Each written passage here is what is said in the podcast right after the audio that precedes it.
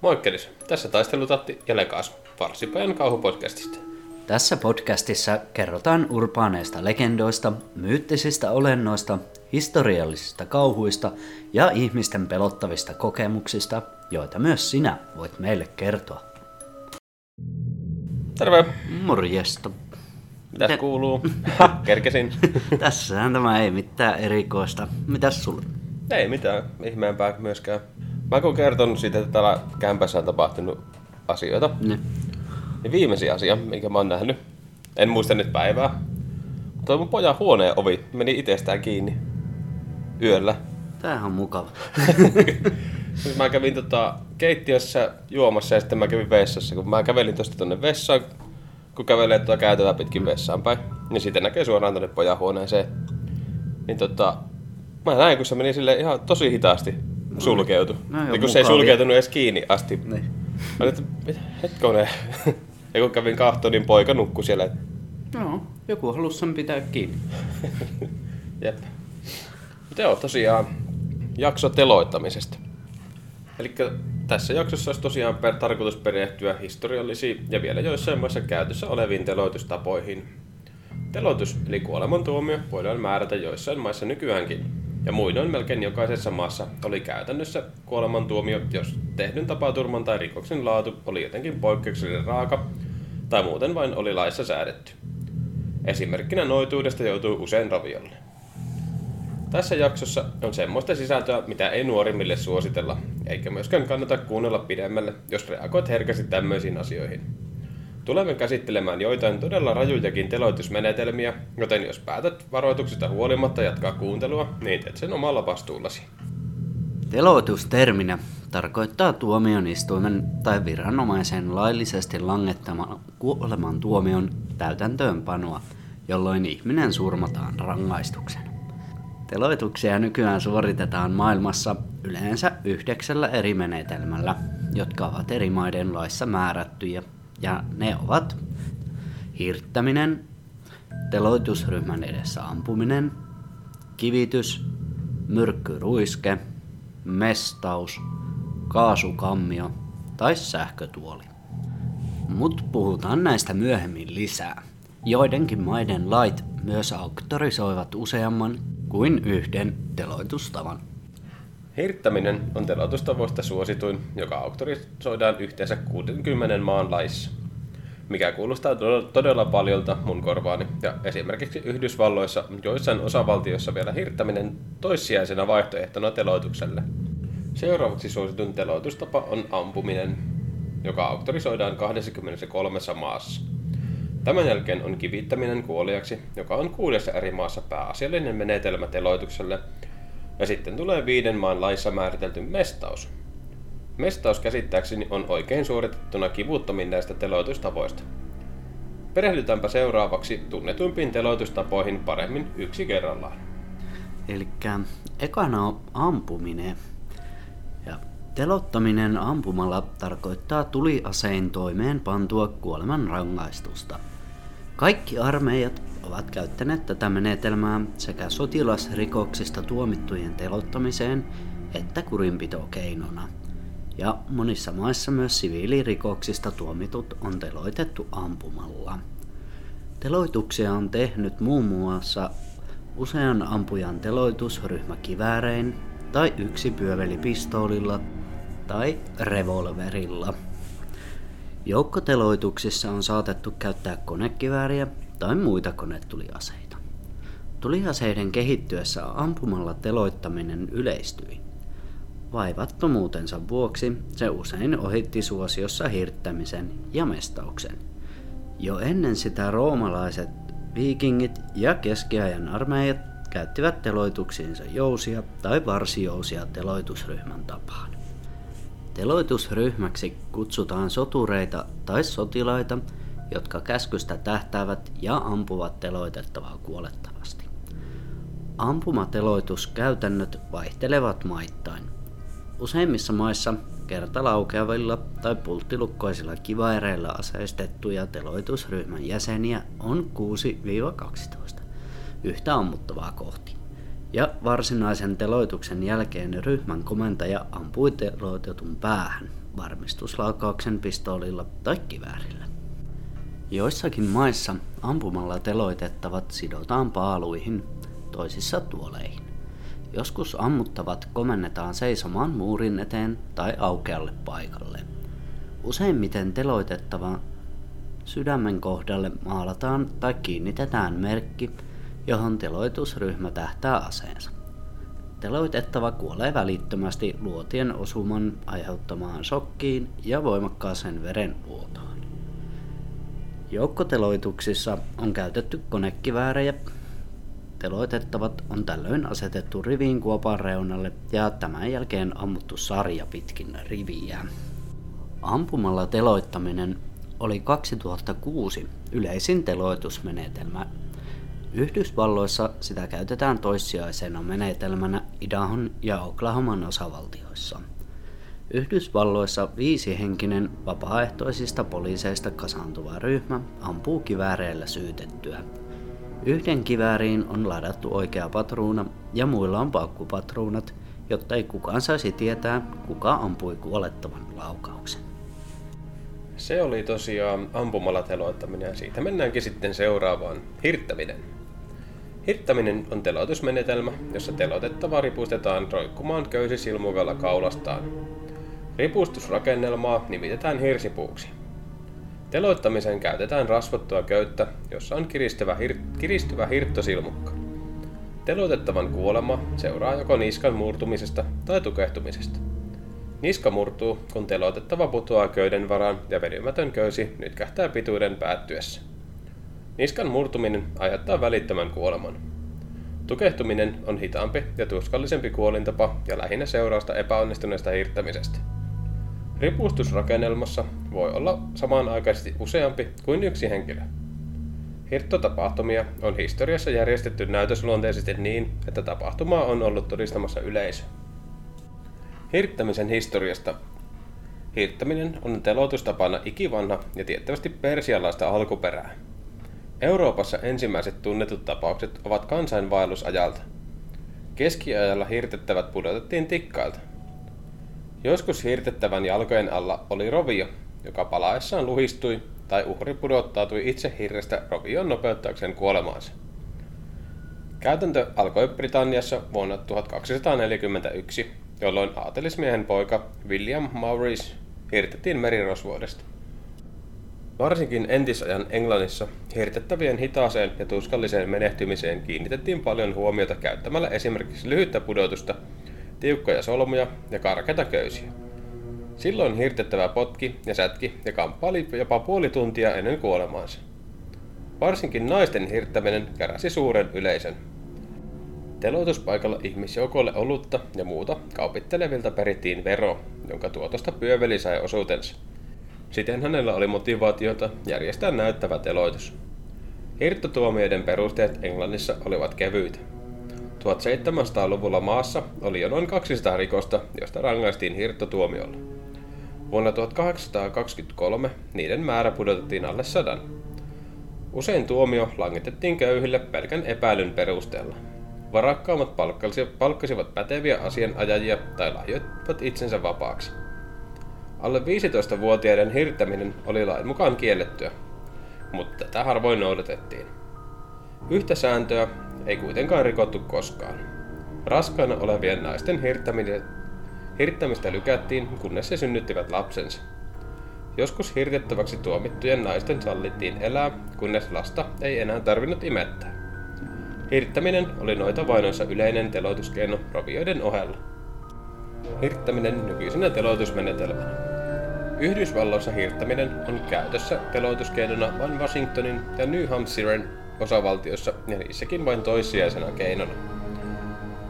Toistaiseksi viimeinen hirttotuomio pantiin Yhdysvalloissa täytäntöön vuonna 1996. Menetelmä on Japanissa ainoa kuolemantuomion täytäntöönpanotapa joskin kuolemaan tuomitaan maassa vain harvoin. Intiassa hirtettiin viimeksi vuonna 2012. Islamisa, islamilaisessa maailmassa hirttäminen on yleinen teloituskeino ja sitä käytetään Malesiassa, Singaporessa ja Iranissa. Hirttäminen on ampumalla teloittamisen ohella yleisin teloitustapa. Islamilaisessa maailmassa hirttäminen tehdään yleensä lyhyellä pudotuksella.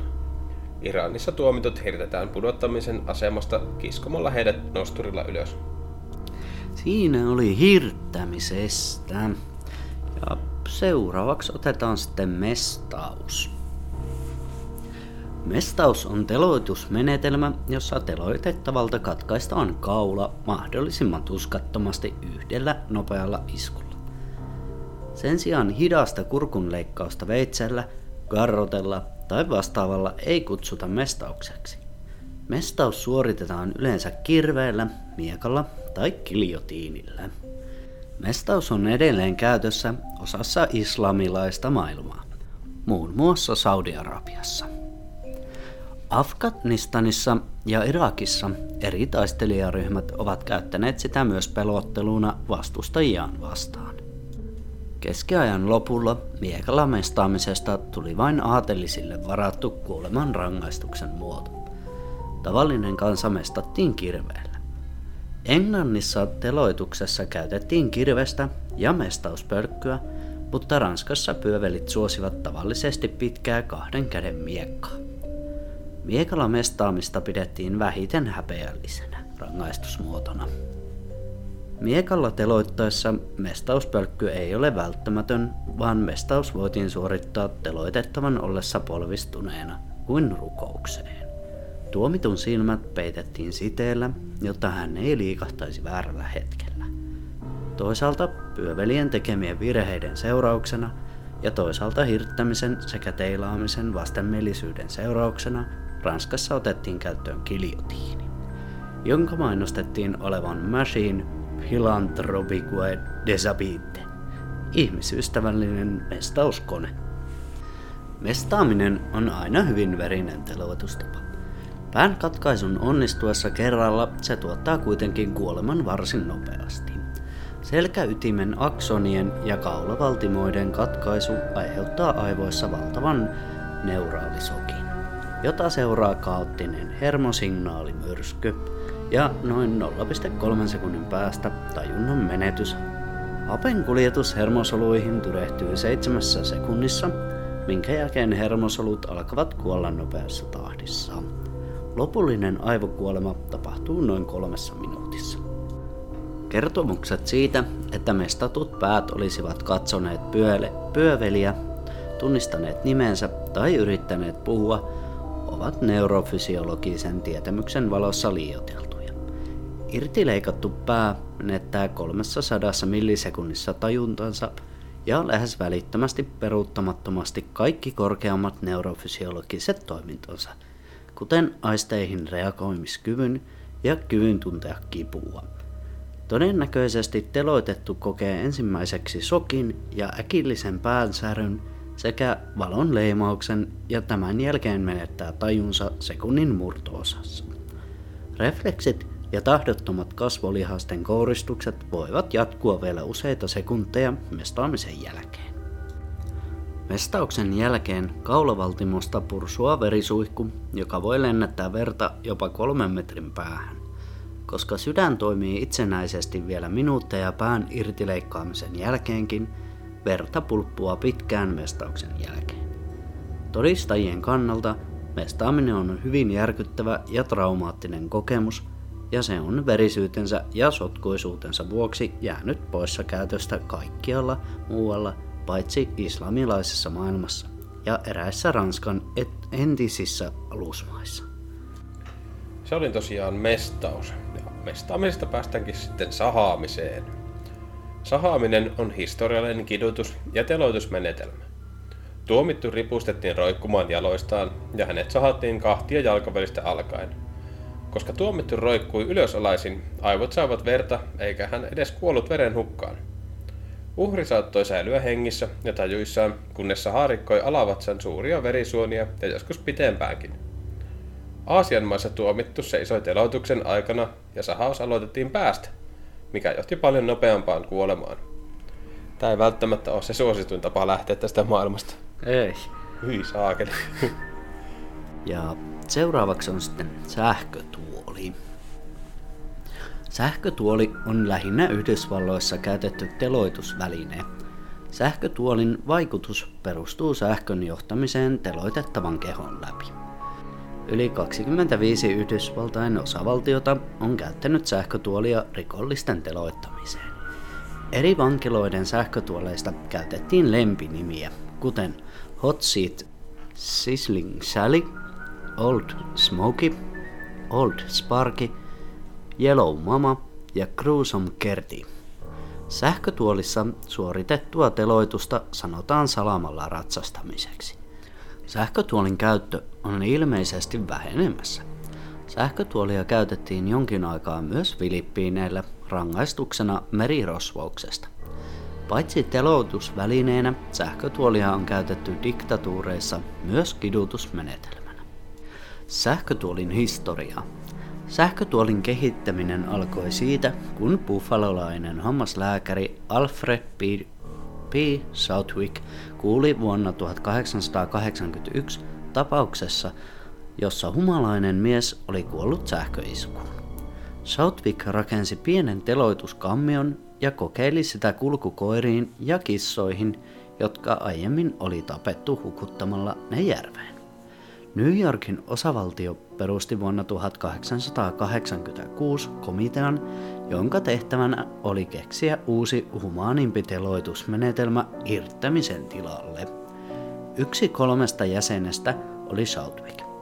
Vuonna 1888 osavaltio hyväksyi sähkötuolin teloitustavaksi.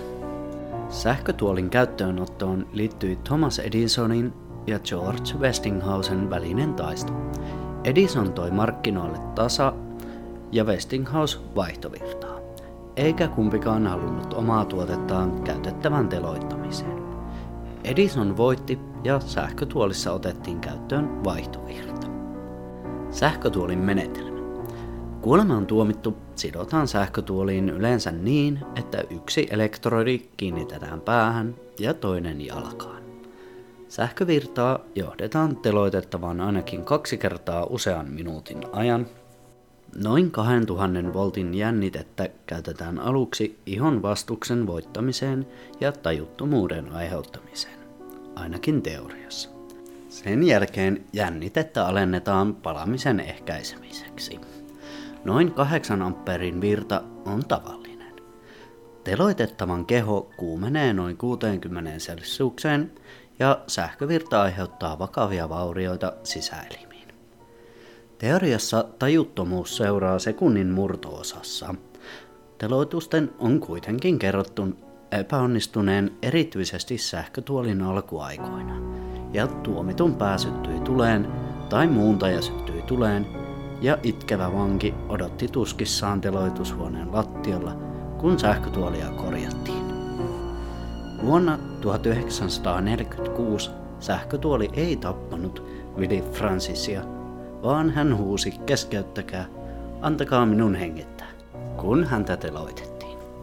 Tutkimuksessa kävi ilmi, että päihtynyt luottovanki oli asentanut siirrettävän sähkötuolin väärin.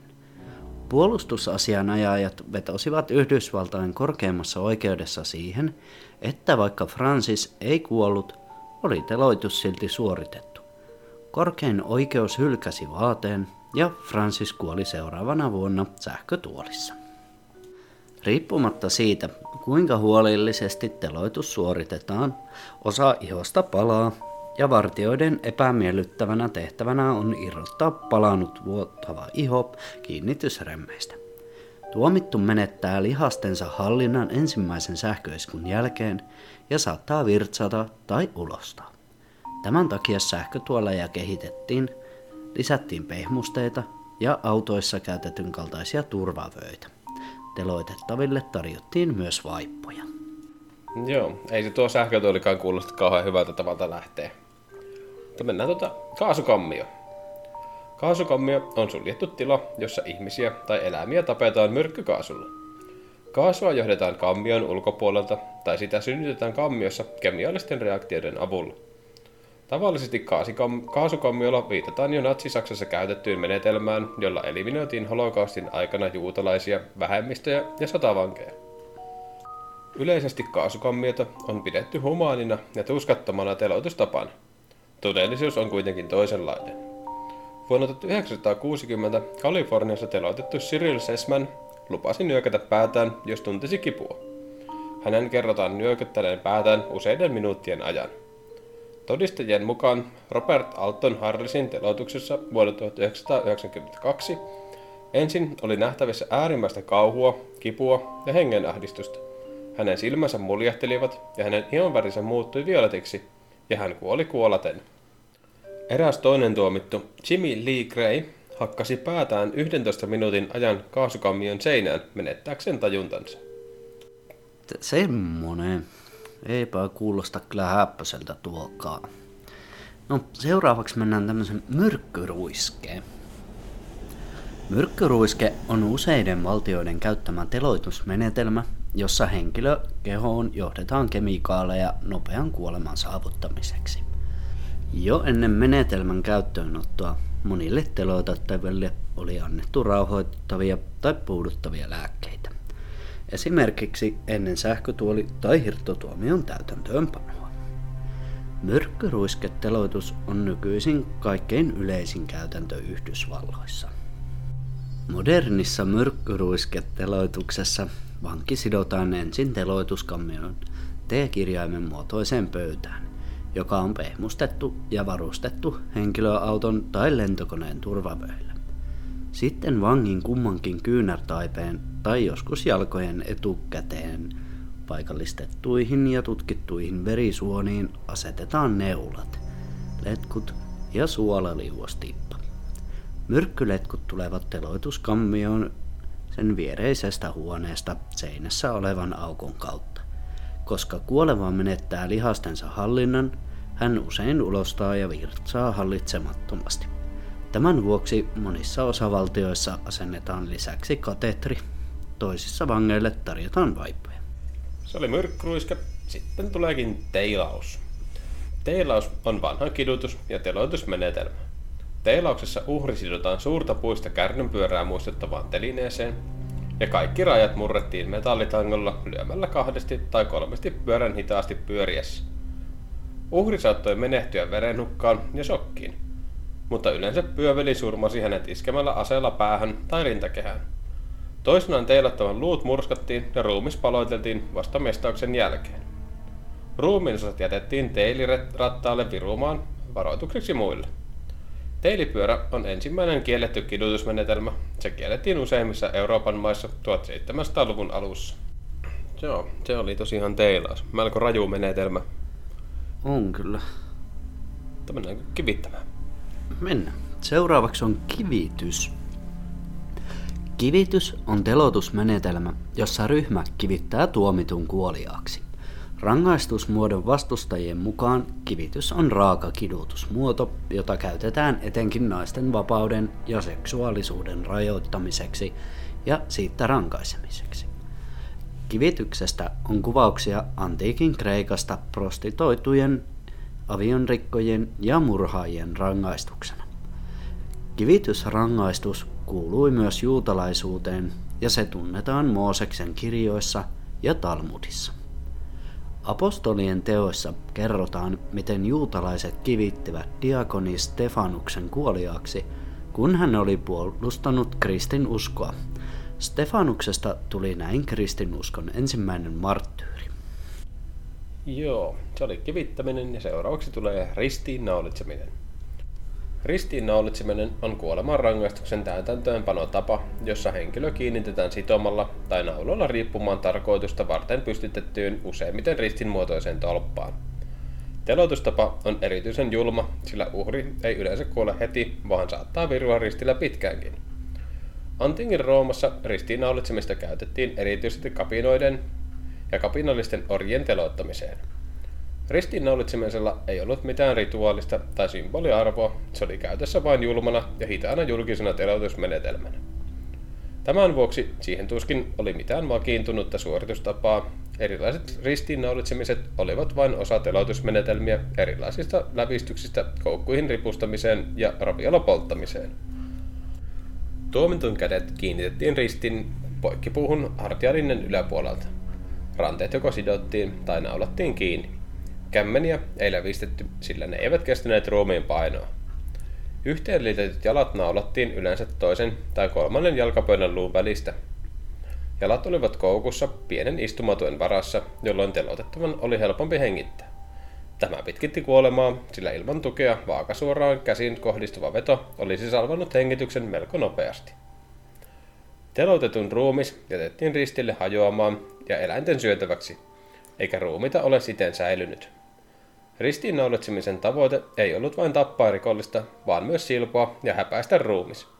Kunniallinen kuolema vaati hautauksen, jonka vastakohta oli ruumiin hajoaminen ristillään. Joo, ja seuraava on sitten rovio.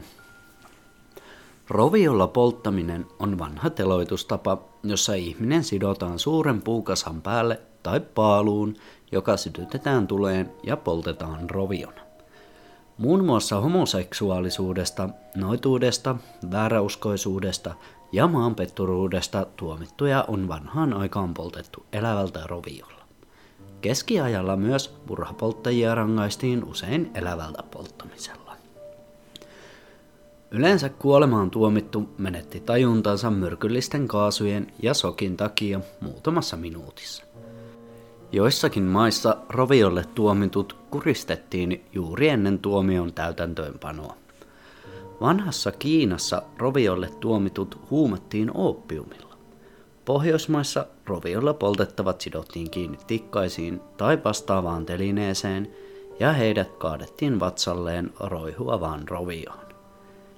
Intiassa leskenpolttotapaa on pyritty kitkemään mutta sitä väitetään yhä noudatettavan maaseudulla. Englannissa roviolla polttamisen taito kehitettiin kidutuksen kaltaiseksi.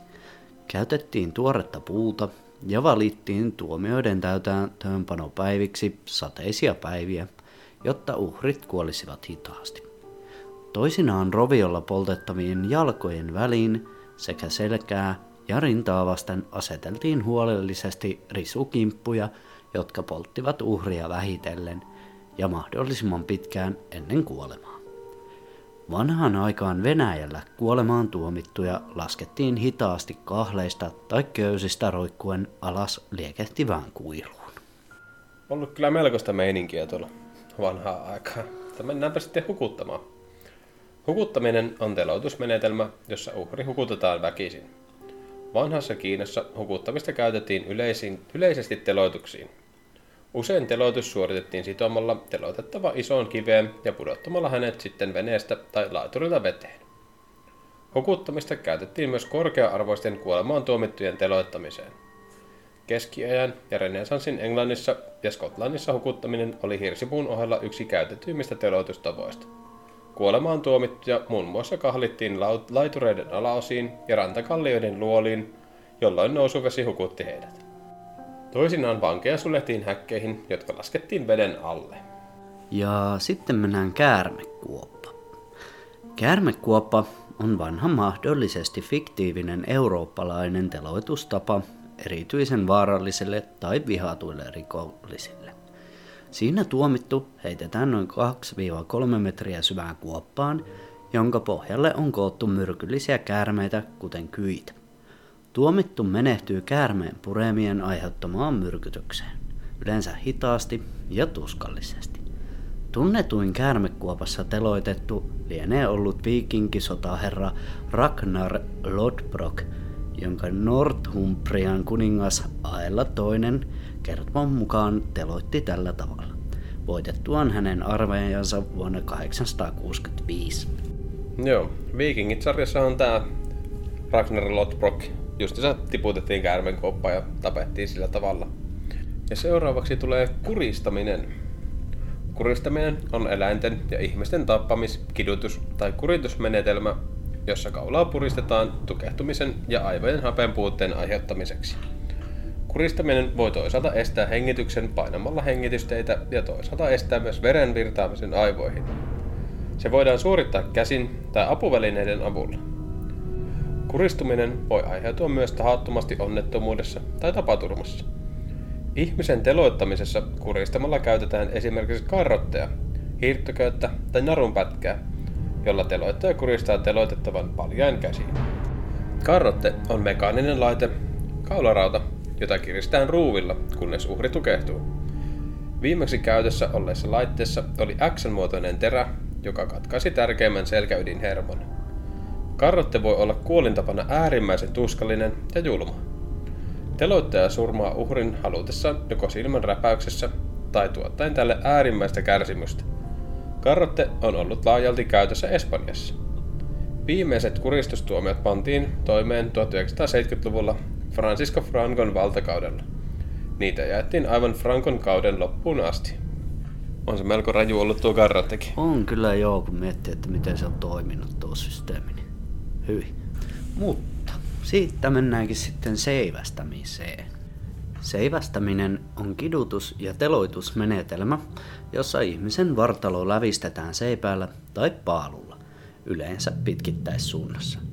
Uhri jätetään riippumaan seipääseen, minkä tarkoituksena on aiheuttaa hidas ja tuskallinen kuolema. Menetelmä kehitettiin nykyisen Lähi-idän alueella tuhansia vuosia sitten. Seivästämisestä on olemassa useita eri muunnoksia. Käytettävä seiväs saattoi olla terävä, mutta usein käytettiin tylppää seivästä, joka ei vahingoittanut elintärkeitä elimiä, ja pitkitti näin seivästetyn kärsimystä, jopa 3-5 päivää. Seiväs saatettiin työntää läpi uhrin vatsasta, kyljestä, suusta, emättimestä tai peräaukasta. Seiväs läpäisi usein uhrin rintakehän, jolloin seipään kärki tuettiin teloitettavan leukaan, jotta hän ei valuisi seivästä pitkin alas. Seivästämistä edelsi usein julkinen kiduttaminen, raiskaus tai muunlainen pahoinpitely ja nöyryytys. Hyi hitto. Ei, Kyllä en, ihmiset- kyllä, niin, en haluaisi kyllä lähteä tuollakaan tavalla. On kyllä ihmiset on sairaita. Joo, ja kun sairaasta päästiin, niin sitten tulee hirtto, repiminen ja paloittelu. Eli hirtetyksi, revityksi ja paloitettavaksi tuomitseminen on lähinnä Englannissa käytetty rangaistus maanpetoksesta tai majesteettisesta rikoksesta. Sitä on myöhemmin usein pidetty julman kuolemanrangaistuksen perikuvana. Se langetettiin rikoksesta, joka katsottiin vakavammaksi kuin murha tai muu tavallinen kuolemalla rangaistava teko. Rangaistus langetettiin Englannissa ainoastaan miehille. Maanpetoksesta tuomitut naiset poltettiin roviolla. Rangaistuksesta tuomittu rahattiin hirttopaikalle ja ripustettiin hirteen, mutta otettiin pois hirrestä ennen kuolemaa. Tämän jälkeen hänen sukuelimensä leikattiin, vatsa avattiin ja sisäelimet poistettiin yksi kerrallaan ja poltettiin tuomitun silmien edessä. Lopuksi kaula katkaistiin ja ruumis jaettiin neljän osaan, joiden kohtalosta päätti monarkki. Mitäpä tuohonkaan enää nyt lisäämään, mutta kun huh, huh. Ja ei tää viimeinenkään mikä ideaalein tapa on lähteä. Tää on pronssihärkä. Pronssihärkää, joka myös sisilialaisena härkänä tunnettiin, käytettiin antiikin Kreikassa. Ontto pronssinen härkä oli varustettu luukulla, josta kuolemaan tuomitun sai kätevästi heitettyä sisälle. Sitten metallieläimen alle sytytettiin nuotio ja luukku teljettiin kiinni. Pronssihärät oli valmistettu niin, että rikollisen tuskan huuto kuulosti ulospäin härän mylvinnältä. Ajanlaskun alun jälkeen Rooman valtakunnassa teloitettiin sankoin joukoin varhaisia kristittyjä. Mutta pronssihärkä ei ollut tarpeeksi tehokas keino keittää ihmisiä hengiltä. Nopeammin ja suuremman joukon sai hengiltä heittämällä ihmisiä kiehuviin patoihin. Joo, siinä oli tosiaan ihmisten kehittämiä teloitustapoja. Kyllä ihminen on julma. Kyllä. Joo, olisi voinut käyttää tonkin luovuuden ehkä johonkin muuhun kuin Jep. kehittää ihmisten teloitustapoja. Mutta joo, tässä oli sitten jakso siitä, kuinka ihmisiä teloitetaan ja on teloitettu maailman historian aikana. Näitähän olisi löytynyt vielä monen monta erilaista tapaa, mitä on käytetty teloittamiseen, mutta valitsin, valittiin nyt tämmöisiä TV-stä tuttuja pari tämmöistä melko rajua teloitusmenetelmää. Ja tälle linjalle kun tosiaan lähettiin, niin seuraavaksi meille tuleekin jakso sitten, miten ihmisiä on kidutettu ja mahdollisesti kidutetaan yhä jossain päin maailmaa. Jaksoaiheita ja palautetta saa laittaa farsipaja.gmail.com ja muistakahan käydä myös tsekkaamassa meidän tekemän lyhyt elokuva YouTubesta. Löytyy kanavalta Farsipaja ja totta kai muistakaahan tykätä ja tilata kanava. Sinne alkaa tulemaan materiaalia sitä mukaan mitä kerkiä tekemään. Eikä tietenkään pidä unohtaa niitä omia pelottavia tai jopa yliluonnollisia kokemuksia, jotka on jäänyt sun mieleen askarruttamaan. Laittakaa meidän sähköpostiin tarinoita tulemaan lisää. Totta kai jos mielikuvitusta riittää, niin saa myös keksiä meille tarinoita luottavaksi. Kiitos kuuntelijoille ja erityinen kiitos teille, jotka olette laittaneet meidän podcastin seurantaan. Alkaa olemaan ihan hyvä määrä jo kasassa ja likipäivittäin tätä potkahtelee sinne lisää, mikä on niin podcasterin silmin erittäin mukava huomata, että tykätään kuunnella meidän höpinöitä. Jeps, ja siinä onkin meidän tämän päivän jakso alkaa olemaan. Onko sulla jotain lisättävää vielä? Ei, ei mulla mitään. No kiitoksia vaan niin. kaikille kuuntelijoille. Joo, ja kiitos multakin. Ja... Joo. Ei muuta kuin seuraavaan kertaan. Jeps. Se on moro. Moikkelis, koikkelis.